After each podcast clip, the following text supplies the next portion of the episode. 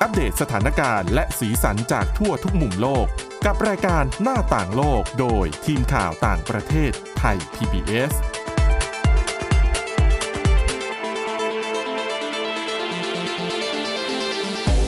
สวัสดีค่ะ ต้อนรับคุณผู้ฟังเข้าสู่รายการหน้าต่างโลกนะคะ ชวนมาติดตามเรื่องราวทั้งสถานการณ์และสีสัน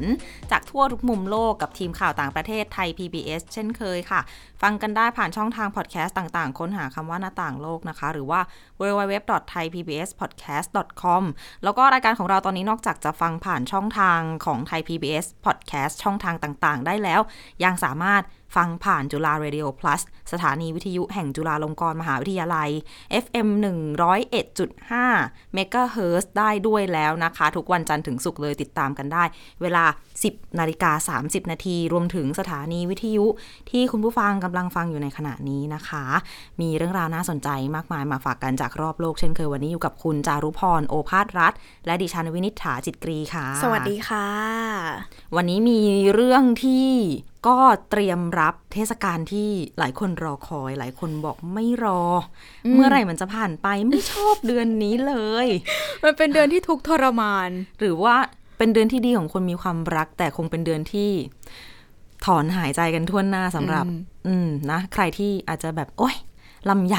ขอใช้คำว่าลำไย ค่ะ อาจจะมี น่าจะ ควม เห็นภาพมากที่สุด อาจะรำคาญความเหม็นความรักอะไรกันในช่วงเดือนนี้นั่นก็คือ เป็นเดือนที่มีวาเลนไทน์วันของนักบุญวาเลนไทน์ที่คนทั่วโลกก็เอามาฉลองเป็นสัญลักษณ์กันเนาะ ค่ะ วันแห่งความรักต่างๆ ทีนี้เราไม่ได้นำเสนอ คุณผู้ฟังในเรื่องแง่มุมความหวานชื่นแต่อย่าง ใด เรามีอีกมุมหนึงแบบเอาใจ คนโสด คนเพิ่งโสด หรือคนเรียกว่าอะไรดี มีเอ่อบาดแผล จากความรักในอดีต เหมือนเป็นปมหลังมะ อ่า อาจจะแบบ ได้ เจอ ได้ ความรักที่ไม่ดี แต่ต้องบอกก่อนว่าดิฉันเป็นคนหนึ่งที่เชื่อว่าทุกอย่างเนี่ยความรักเป็นสิ่งที่ดี แต่ที่มันไม่ดีเพราะว่าคนที่เราไปมีความรักด้วยมากกว่า อ๋อ เชื่อว่าหลาย ๆ คนน่าจะเคยเจอแบบความหลังครั้งเก่ากับคนเก่าๆที่แบบหืมมันผูกใจเจ็บจนถึงปัจจุบันนะคะ ค่ะ ถ้าเกิดว่าใครหลาย ๆ คนรู้สึกว่า ไอคนเก่าเนี่ยมันทำไว้เจ็บแสบมากๆเลยอะ อ่ะ ยิ่งพอใกล้วันวาเลนไทน์ทีไรรู้สึกอยากจะกลับไปแก้แค้น แต่ทำยังไงก็ทำไม่ได้ มันเจ็บใจ เอออวันนี้จะชวนไปรู้จักโครงการโครงการหนึ่งที่สหรัฐค่ะ เป็นโครงการดิฉันจะตั้งชื่อว่าโครงการในภาษาไทยว่าอะไรดี ดิฉันตั้งว่าตัดตอนแฟนเก่าก็แล้วกัน โอ้ยตัดตอนรักเก่าได้ไหมมันฟังหวาดเสียว อะตัดตอนรักเก่าเนาะเหมือนเป็นการทำให้ความแค้นนั้นแบบ น่าจะทุเลาเบาบางลง หรือเป็นแบบตัวตัดฟางเส้นสุดท้าย ที่มันคาใจเนี่ยออกไปสักที เขาก็คือ ปลดเปลื้องความแค้น ผ่านวิธี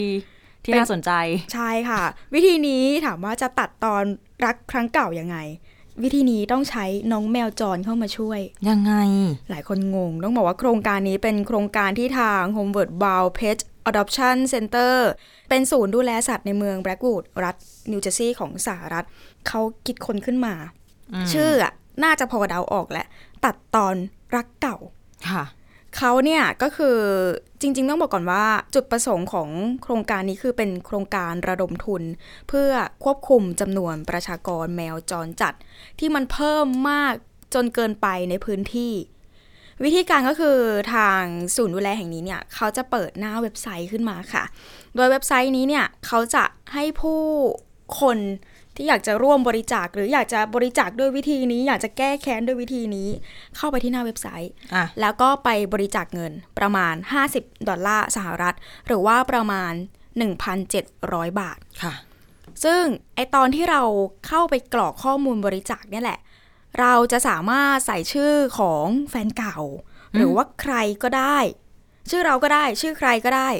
แล้วก็ทางศูนย์เนี่ยจะเอาชื่อนั้นเนี่ยไปตั้งชื่อแมว อ่ะ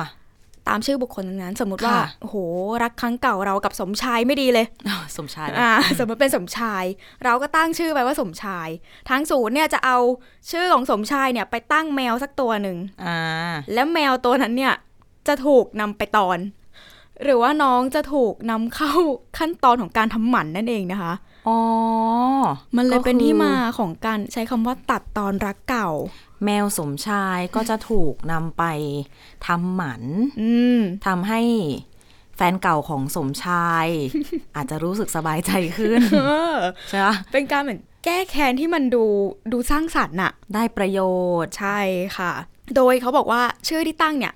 จะเป็นชื่ออะไรก็ได้ แต่เน้นว่าต้องเป็นชื่อหรือว่าชื่อเล่น อ่ะ ง่ายๆเลยพวกนามสกุลหรือพวกก็คือแบบสงวนไว้ห้ามใช้นามสกุลนั่นแหละ คือเขาไม่ได้ใช้ให้ใช้ชื่อนามสกุลจริงไปละเมิด อืม สิทธิ์ใครหรอก ใช่ค่ะ เอาแค่แบบคุณรู้คนเดียวพอประมาณนี้ปะ ถูกต้อง อืม ถูกต้องค่ะ หลังจากนั้นอย่างที่บลบอกไปเขาเขาไปตั้งชื่อน้องแมวตามชื่อที่บริจาคมาแล้วเนี่ย แมวเหล่านี้ก็จะถูกไปทำหมันทำหมันไม่ใช่แค่ทำหมันนะคะ มีการฉีดวัคซีนด้วย อ๋อ เสร็จแล้ว ค่ะ ก็จะมีการตัดปลายหูของน้องเนี่ยออกหน่อยนึง ไม่ชอบตรงนี้เลยอ่ะ ไม่ชอบเนาะแต่เป็นวิธีการที่จะทำให้เขาสามารถรู้ได้ว่าแมวตัวเนี้ยทำหมันแล้ว อ่า เหมือน ค่ะ เป็นวิธีการที่จะทำให้ถ้าเกิดว่าน้องตัวเนี้ยหลุดออกไปที่ไหนอีกเนี่ยคือสุดท้ายแล้วพอเขาทำหมันเจ้าแมวเสร็จทำทุกอย่างเสร็จแล้วเนี่ยเขาจะปล่อยเจ้าแมวเหล่าเนี้ยเพราะว่าน้องเป็นแมวจรอยู่แล้วนะคะ ค่ะ กลับคืนสู่สังคมปกติ คืออย่างน้อยก็คือ น้องก็กลับไปสู่สภาพแวดล้อมเดิม ไปใช้ชีวิตแบบเดิม ก็ แต่คนทั่วไปที่เห็นก็จะได้รู้ว่าน้องอ่ะทำหมันแล้ว ไม่ต้องไปถูกจับใครจับไปทำมันอีกรอบหนึง อืมถูกต้องค่ะเผื่อหลาย ๆ ที่อยากจะมีโครงการดี ๆ อยากจะช่วยทำหมันแมวจรเหมือนกันจะได้รู้ว่าอ๋ออย่างน้อย น้องตัวนี้ปลายหูเนี่ยหายไปแล้วหน่อยนึงก็คืออา ถูกทำหมันไปแล้วนะคะ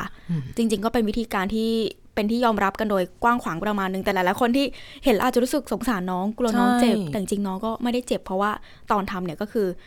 เป็นการตัดตอนที่น้องกำลังสลบมึนๆยาสลบอยู่นั่นแหละค่ะ ค่ะ อืมแล้วก็อย่างที่บอกไปว่าตอนแรกเนี่ยเขาขอ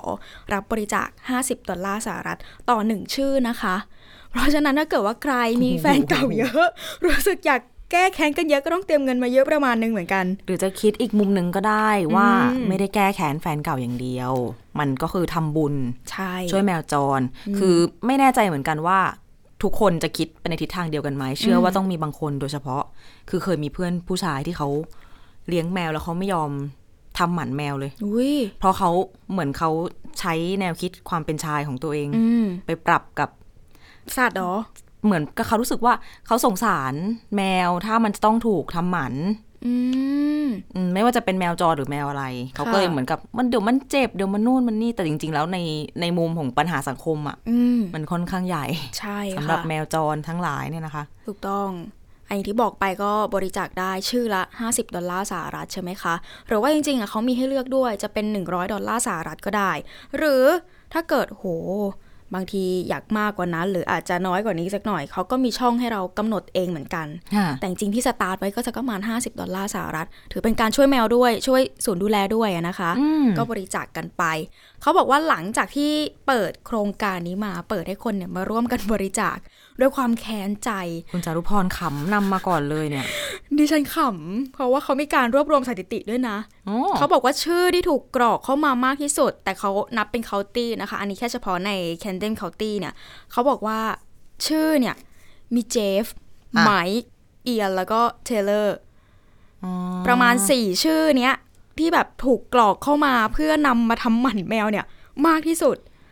เหล่าชายที่ไหนที่ชื่อนี้ก็น่าจะสะดุ้งกันพอประมาณอยู่นะคะ ก็ชื่ออเมริกันอเมริกันเนาะ ใช่ แต่ก็ ค่ะ เป็นก็พบได้เยอะ อืม ก็อาจจะสะดุ้งมีคนสะดุ้งร่วมกันเยอะอยู่พอสมควรนะคะ จริง แล้วก็เขาบอกว่ามีแมวตัวหนึ่งเนี่ย ถูกตั้งชื่อว่าแกสไลท์กายด้วยนะ โอ้แก๊สไลท์นี่เป็นสับฮิตของช่วงปีสองสมปีที่ผ่านมาเหมือนกันนะ ใช่ค่ะ น่าจะเป็นความทุกข์ทรมานของผู้บริจาคเข้ามาพอสมควรนะ อืม อาจจะฟีลเหมือนโห ฉันทนกับความสัมพันธ์ที่มันค่อนข้างแย่ขนาดนี้มานาน เอาชื่อนี้ไปเลย ขยายความแก๊สไลท์สักนิดนึง เพราะว่าเดี๋ยว อ๋อ เผื่อบางคนไม่เคยได้ยิน มันจะเป็นแนวดิฉันจริงๆสำหรับตัวดิฉันเนี่ยหาคำบัญญัติตรงตัวไม่ได้ แต่ถ้าให้อธิบายจะเป็นฟีลเหมือนประมาณแบบพ่อหนุ่มชอบปั่นหัวไหม ได้นะ ชอบทำให้เรารู้สึกว่า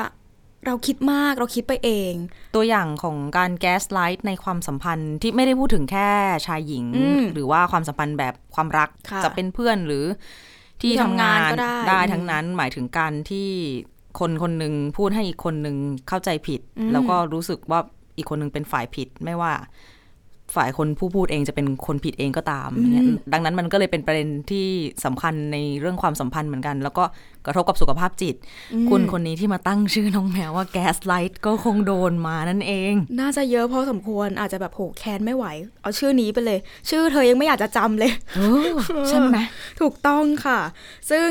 ทางหน้านของกรรมการบริหารส่วนย์ดูแลสัตว์แห่งนี้ก็บอกด้วยนะคะว่า จริง ๆจำนวนประชากรแมวจรที่มันหล่นมากเกินไปเนี่ย ไม่ได้เป็นปัญหาใหญ่แค่ในสหรัฐเท่านั้นนะคะ ตอนนี้หลายที่หลายประเทศในโลกก็เผชิญปัญหานี้เช่นเดียวกัน เพราะว่าถ้าเกิดไปมอง คือในฤดูผสมพันธุ์ครั้งเดียวเนี่ย แมวตัวเมียหนึ่งตัวเนี่ย สามารถมีลูกได้ 2-3 ครอกเลยนะคะ ค่ะ และแต่ละครอกเนี่ยจะมีลูกแมว 4-6 ตัว คุณคิดดูสิ แล้วพอเจ้าเด็ก ๆ เหล่าเนี้ยเจ้าแมวเด็กตัวเหล่าเนี้ย4-6 ตัวกี่ครอกเนี่ย อืม โตขึ้นเข้าสู่วัยเจริญพันธุ์สุดท้ายพวกมันก็จะไปเริ่มผสมพันธุ์ ก็ยิ่งแบบเป็นการเหมือนทวีคูณปัญหาเหล่านั้นให้มันแบบ ค่ะ เพิ่มมากขึ้นไปเรื่อยๆ ซ้ำเติมปัญหาเดิมที่มีอยู่อีก แล้วก็หลังจากเปิดโครงการนี้มาต้องบอกว่าไอเดียดีๆ ของโครงการนี้เนี่ยได้รับการนำเสนอมาจากอาสาสมัครคนหนึ่งของทางศูนย์ ค่ะ แล้วก็หลังจากเปิดโครงการมาแล้วเขาบอกว่าเสียงตอบรับเนี่ยดีมาก ดีจนทางศูนย์ดูแลก็เลยขยาย โครงการนี้เขาบอกว่าเอาไปถึงหลังวันวาเลนไทน์เลยก็แล้วกัน อืม เหมือนตอนแรกก็คงมองว่าสุดวันวาเลนไทน์นั่นแหละ เพราะว่าเราตั้งเป้าไว้แล้วอะเนาะเป็นการต้อนรับเดือนแห่งวันวาเลนไทน์เอาแค่วันวาเลนไทน์พอ อ่า แต่เขาบอกว่าเสียงตอบรับดีจัดขยายไปเรื่อยๆ ดีกว่า ก็ดี เพราะว่าคนอกหักก็ไม่ได้รู้สึกอกหักกันแค่ วันแห่งความรักหรอกถูกไหม ถูกต้องค่ะ เป็นการตลาดที่ชาญฉลาด ใช่ค่ะ แล้วก็ศูนย์แห่งนี้จริงๆ เขาก็เหมือนเดินหน้าโครงการในการทำหมัน แล้วก็พาแมวคืนถิ่นเนี่ยมานานเหมือนกัน อย่างเมื่อปีที่ผ่านมาเขาได้มีการทำหมัน แล้วก็ส่งแมวคืนถิ่นไปแล้วมากกว่า 600 ตัว แต่ต้องบอกก่อนว่าเอาจริงจำนวนนี้ก็ยังไม่ไม่ค่อยสูสีกับระดับการที่ทางศูนย์เนี่ยรับแมวมาดูแล เพราะว่าปีปีหนึ่งเนี่ยอย่างปีที่แล้วเนี่ยรับมา 3,000 ตัวนะ อืม ทำแบบทะลุจริง ๆ เขาก็อยากทำให้ได้มากกว่านี้แหละ แต่ยังขาดเรื่องของกำลังทรัพย์เครื่องมงเครื่องมือ ก็เลยทำให้ถึงเวลาทำได้จริง ๆ ก็แค่ประมาณ 600 ตัว และดิฉันเชื่อว่าถ้าเกิดว่ามีโครงการนี้มีคนบริจาคเงินกันมามากขึ้น ก็น่าจะทำให้สามารถเพิ่มเป้าหมาย เพิ่มจำนวนความสำเร็จไปได้เรื่อย ๆ นั่นแหละค่ะ อืม เป็นโครงการที่น่าสนใจนะ อืม แล้วก็ทำได้ น่าจะเรียนแบบได้ ใช่ สำหรับประเทศอื่น ๆด้วย ถูกต้อง อาจจะเคยได้ยินที่ปีที่แล้วมแมลงสาบ อ๋อ ดิฉันยังจำติดหูติดตาอยู่เลย ที่อังกฤษใช่ไหม ดิฉันไม่แน่ใจแต่น่าจะแถบนั้น น่าจะแถบนั้นที่บอกว่าเป็นบริจาคอาหารสัตว์ด้วยชื่อแฟนเก่าอะเนาะ เหมือนเขาเอาแมลงสาบมาค่ะ คุณผู้ฟัง อืม แต่ไม่ใช่แมลงสาบบ้านเราตัวเล็กๆ ด้วยเป็นมาดากัสการ์ อืม ตัวโตๆอ่ะแล้วก็เหมือนตั้งชื่อน้อง อืม แล้วก็เอาน้องเอาไปให้เป็นอาหารสัตว์อีกทีหนึ่ง นั่นไง ก็ตั้งแล้วเขาก็ทำเป็นมาร์เก็ตติ้งตอนวาเลนไทน์ก็คือตั้งชื่อน้องเป็นแฟนเก่า เออ แล้วก็ให้มันโดนกินไปเลยอย่างนี้ ใช่ คุณคิดดูแบบ เอาชื่อคนนั้นไปตั้งเป็นชื่อแมลงสาบอะก็ว่าแสบแล้วนะ แล้วก็ไป แม่ โดนกินอีกที โอ้ ยเจ็บกระดองใจที่แท้จริงเนี่ยแหละอ่ะรับช่วงเทศกาลแห่งความรักกับเรื่องราวที่ ไม่ได้เป็นความรักกันเลย ค่ะ สำหรับหน้าต่างโลกวันนี้ แต่ก็มีอีกเรื่องหนึ่งแหละพูดถึงเรื่องความสัมพันธ์กันมาแล้ว เมื่อสักครู่ความสัมพันธ์อาจจะจบไปไม่ค่อยดี แต่เรื่องนี้สำหรับที่อินเดียเป็นเรื่องเกี่ยวกับความสัมพันธ์อันดีของชายหญิงที่ยุคนี้ก็ไม่ใช่แค่อินเดียหรอก ไม่ใช่ไทยหรือว่าที่ไหนด้วยที่ไหนๆก็มีกับเรื่องของการแบบอยู่กินกันโดยที่ยังไม่แต่งงาน แต่ว่า อ๋อ แต่ละประเทศก็จะรับได้มากน้อยแตกต่างกันออกไป แล้วก็ ค่ะ ไม่พูดถึงในบริบทบ้านเราแล้วกัน เราพูดถึงที่ไม่ใช่ทั้งอินเดียด้วยนะคะ เรื่องนี้มาจากที่รัฐอุตตรขันธ์ อืม ที่เป็นข่าวขึ้นมา เพราะว่าที่รัฐเนี่ยเขากำลังพยายามจะยื่นมือเข้ามา หลายคนวิจารณ์ เพราะว่ารัฐเนี่ยจะเข้ามายุ่งเกี่ยวก้าวไก่าย กับการอยู่กินกันของชายหญิง อืม ที่ยังไม่ได้แต่งงาน อืม อ่า คือต่อไปเนี่ยไม่แน่ว่าพอกฎหมายเนี่ยบังคับใช้ออกมา ชายหญิงที่อยู่กินกันฉันสามีภรรยาโดยยังไม่ได้แต่งงาน จะต้องแจ้งเรื่องต่อเจ้าหน้าที่ด้วยนะคะ เป็นเหมือนแจ้งขออนุญาต โห อืม คือตัวกฎหมายที่ผลักดันออกมาเนี่ยเป็นลักษณะของกฎหมายแพ่งนะคะ ที่เขาจะบังคับใช้สำหรับอินเดียเนี่ยเขาเรียกว่าเป็น Uniform Civil Code หรือว่า UCC จะเป็นกฎหมายเกี่ยวกับเรื่องส่วนบุคคลสำหรับประชาชนทั้งหมด โดยที่บังคับใช้แบบท่วนทั่วๆไม่จำกัดทั้งเรื่องของศาสนา เพศ หรือว่าลักษณะเพศที่ตัวเองอยากจะเป็น ไม่ว่าจะเป็นเพศสภาพทางร่างกาย อืม หรือว่าทางจิตใจก็ตามบังคับ ค่ะ ใช้เหมือนกันทั้งหมด ซึ่งก็จะมีข้อกำหนดอยู่ข้อหนึ่งภายใต้กฎหมายเนี่ย ที่เขาใช้คำว่า สื่อที่รายงานเขาใช้คำว่า ได้รับความสนใจมากเสียกว่าตัวกฎหมาย Uniform Civil Code เองทั้งหมดเสียอีก อืม อ่าเพราะว่าตัวเนี้ย เขาต้องการให้คนอย่างที่บอกไปนั่นแหละ ต้องการให้คนแจ้งกับเจ้าหน้าที่ ถ้าจะอยู่กินกัน โดยที่ถ้าไม่ทำตามมีโทษด้วยนะ เดี๋ยวจะขยายให้ฟังว่าโดนอะไรบ้าง ค่ะ อ่ะภายใต้กฎหมายที่มีการเสนอขึ้นมาเนี่ยนะคะ จริงๆอ่ะเท้าความนิดนึงก่อนในสังคมอินเดียก็ยังคล้ายๆกับในอุตรขันธ์เองและในอินเดียในภาพรวม ก็ส่วนมากผู้หลักผู้ใหญ่ก็ยังไม่ค่อยจะโอเค กับการอยู่กินกันเองของหนุ่มสาวเสียเท่าไหร่ แต่ว่าในเมืองใหญ่ๆเนี่ยก็จะพบเจอกับเหตุการณ์การอยู่กินกันในลักษณะนี้ค่อนข้างมาก อาจจะด้วยความที่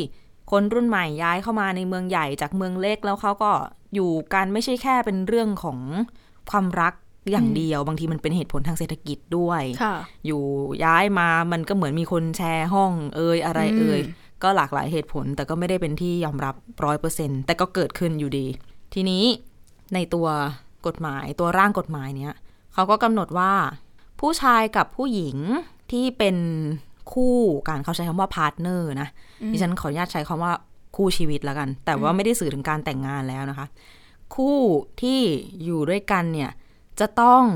ยื่นเอกสารต่อเจ้าหน้าที่ทะเบียน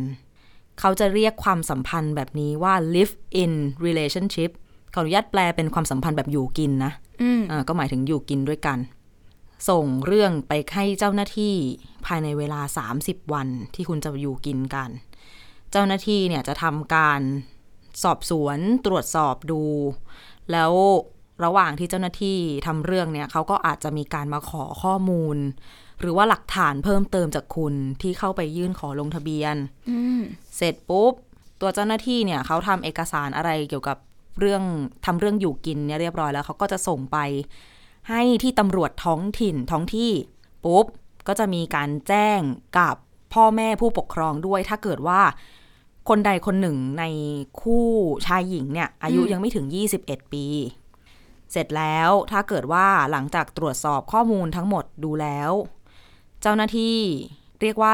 ดูแล้วทุกอย่างโอเค ไม่ติดอะไรไม่ได้มีการแบบบังคับข่มขู่ล่วงละเมิด อืม เอออะไรประมาณนั้น ค่ะ เขาก็จะใส่ข้อมูลเกี่ยวกับความสัมพันธ์เนี้ย ลงไปในทะเบียน ก็ขึ้นทะเบียนนั่นแหละ แล้วก็ออกเป็นใบรับรองออกมาให้ อันนี้ถ้ากรณีผ่าน ค่ะ กรณีที่ไม่ผ่านก็มี อืม ซึ่งเจ้าหน้าที่เขาก็จะอธิบายให้ฟังว่าทำไม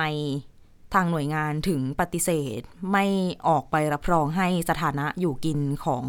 คู่คู่นี้ ซึ่งเหตุผลส่วนหนึ่งที่เจ้าหน้าที่จะปฏิเสธ การขึ้นทะเบียนให้ได้เนี่ย ก็จะมีอย่างเช่นหนึ่งคนใดคนหนึงเนี่ยแต่งงานแล้ว หรือว่ายังเป็นผู้เยาว์หรือว่าการสมยอมอยู่กินเนี่ยเกิดขึ้นผ่านการล่อลวง หรือมีการบังคับข่มขู่กันมาก่อนหน้านี้ อืม และเมื่อคู่ที่อยู่กินกัน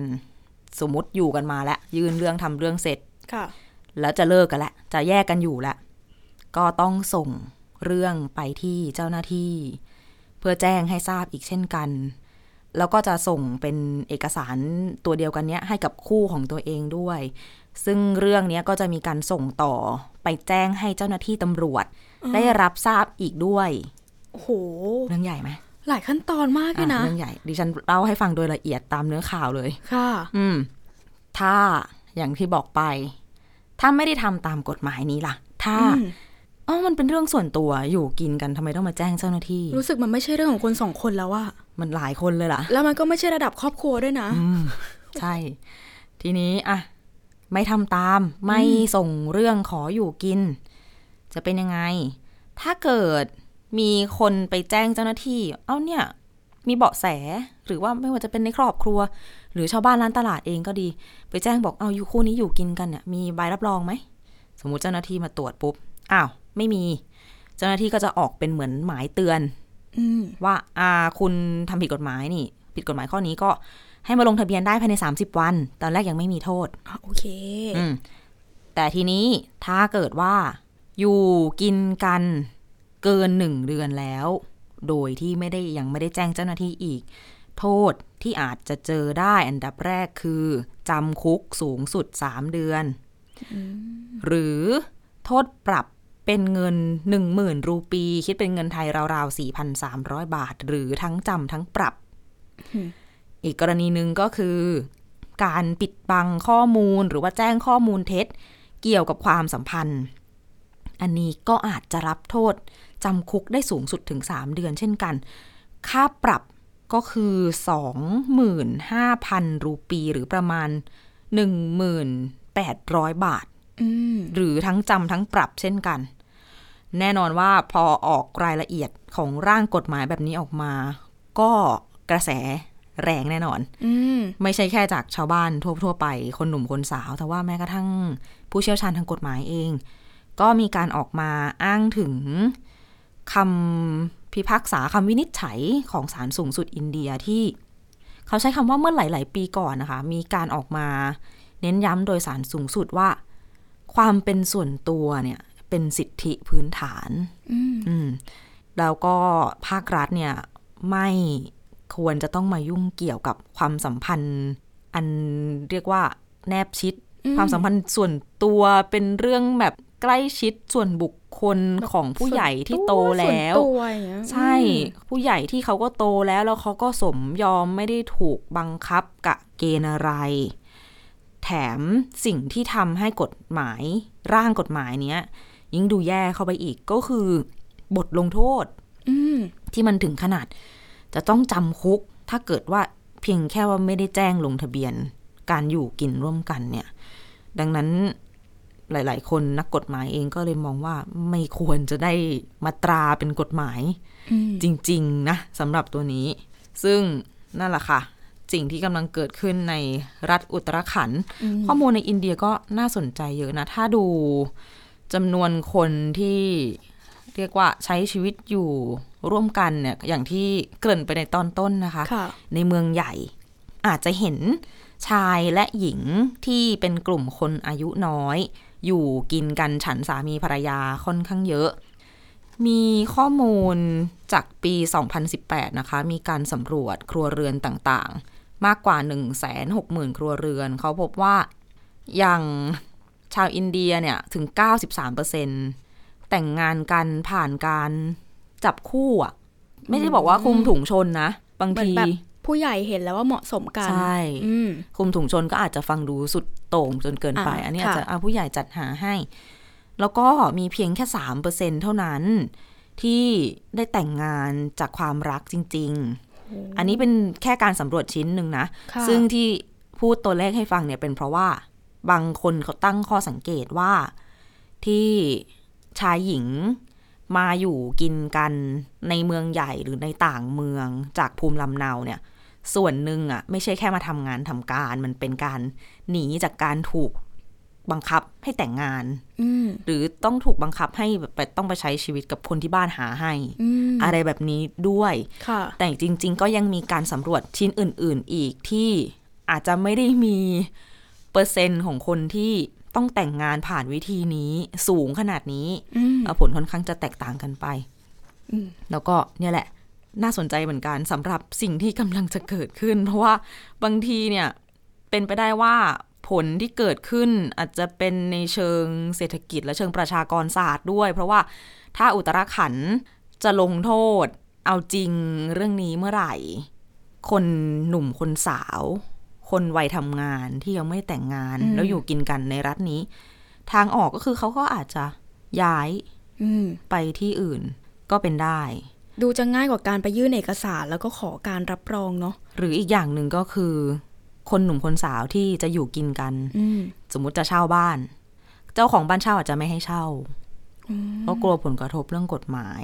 อืม มันก็กลายเป็นปัญหาที่ อืม ใหญ่พอสมควรนะ หลายด้านอยู่เนาะ ใหญ่กว่าที่คิดเนี่ยแหละ แต่ก็ยังไม่ได้มีการสำรวจเรื่องของจำนวนประชากรโดยละเอียดอีกนะคะสำหรับอุตราขันธ์แต่ว่าอินเดียก็ตอนนี้ก็จำนวนประชากรก็ที่หนึ่งในโลกละ อ่าใช่ค่ะ แซงจีนไปแล้ว นี่ก็เป็นแค่มิติหนึ่งนะคะ ของในอินเดียแล้วก็เป็นเพียงแค่รัฐเดียวที่ตอนนี้ก็กำลังเผชิญกระแสอยู่ไม่รู้เหมือนกันว่า การต่อต้านที่เกิดขึ้นนี่จะสามารถเปลี่ยนใจทางการได้บ้างหรือไม่ยังไง ต้องติดตามกันต่อไปนะคะ ค่ะ และนี่คือเรื่องราวที่ นำมาเล่าให้ฟังกันสำหรับหน้าต่างโลกวันนี้ค่ะ คุณผู้ฟังติดตามฟังเรากันได้ เช่นเคยนะคะ ผ่านช่องทางพอดแคสต์ต่างๆ ค้นหาคำว่าหน้าต่างโลกแล้วก็ฟังได้ทุกช่องทางเลยค่ะ ของไทย PBS Podcast รวมถึงสถานีวิทยุที่รับฟังอยู่ในขณะนี้นะคะ ขอบคุณสำหรับการติดตาม เราสองคนและทีมงานลาไปก่อนสวัสดีค่ะ สวัสดีค่ะ Thai PBS podcast. View the world via the voice.